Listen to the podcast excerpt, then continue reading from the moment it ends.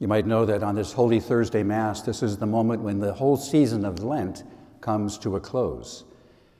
But it also begins the most sacred three days of the year Holy Thursday, Good Friday, and Holy Saturday, what is called the Triduum, the three days. But Lent, the actual season of Lent, ends tonight, or ends at this Mass. So if you have given up something for Lent, well, that time for giving up is over.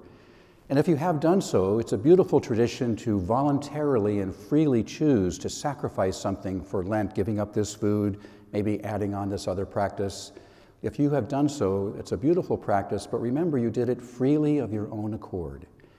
But now we are in a very different COVID 19 season of Lent, where we are told what we have to give up, that we have to sacrifice so much, especially our social interaction with each other, and especially coming to Mass.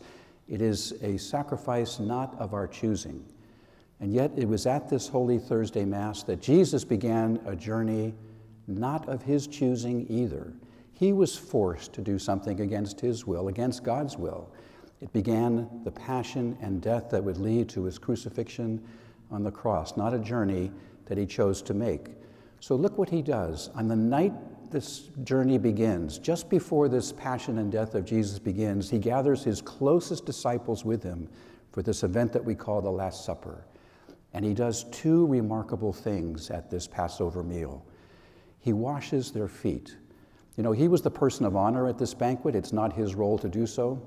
But he saw what needed to be done, and he got up and he did it himself. He had the ability to wash people's feet, so he took that skill and he did that beautiful act of service to his disciples.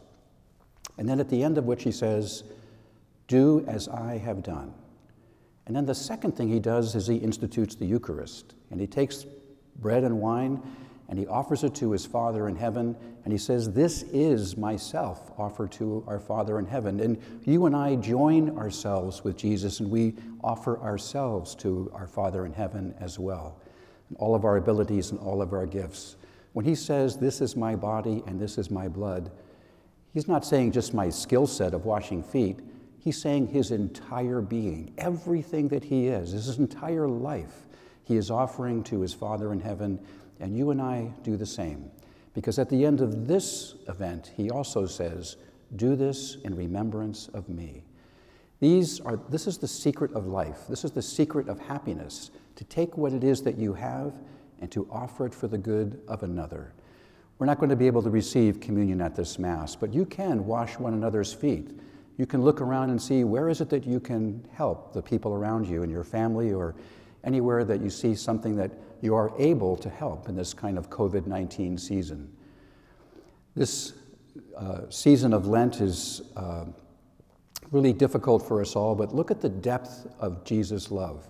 He is offering this gift of love to his disciples, knowing full well that they were going to betray him. These were people who were going to walk away and abandon him. And yet, Jesus still offers that gift of love in the Eucharist to people who would even betray him.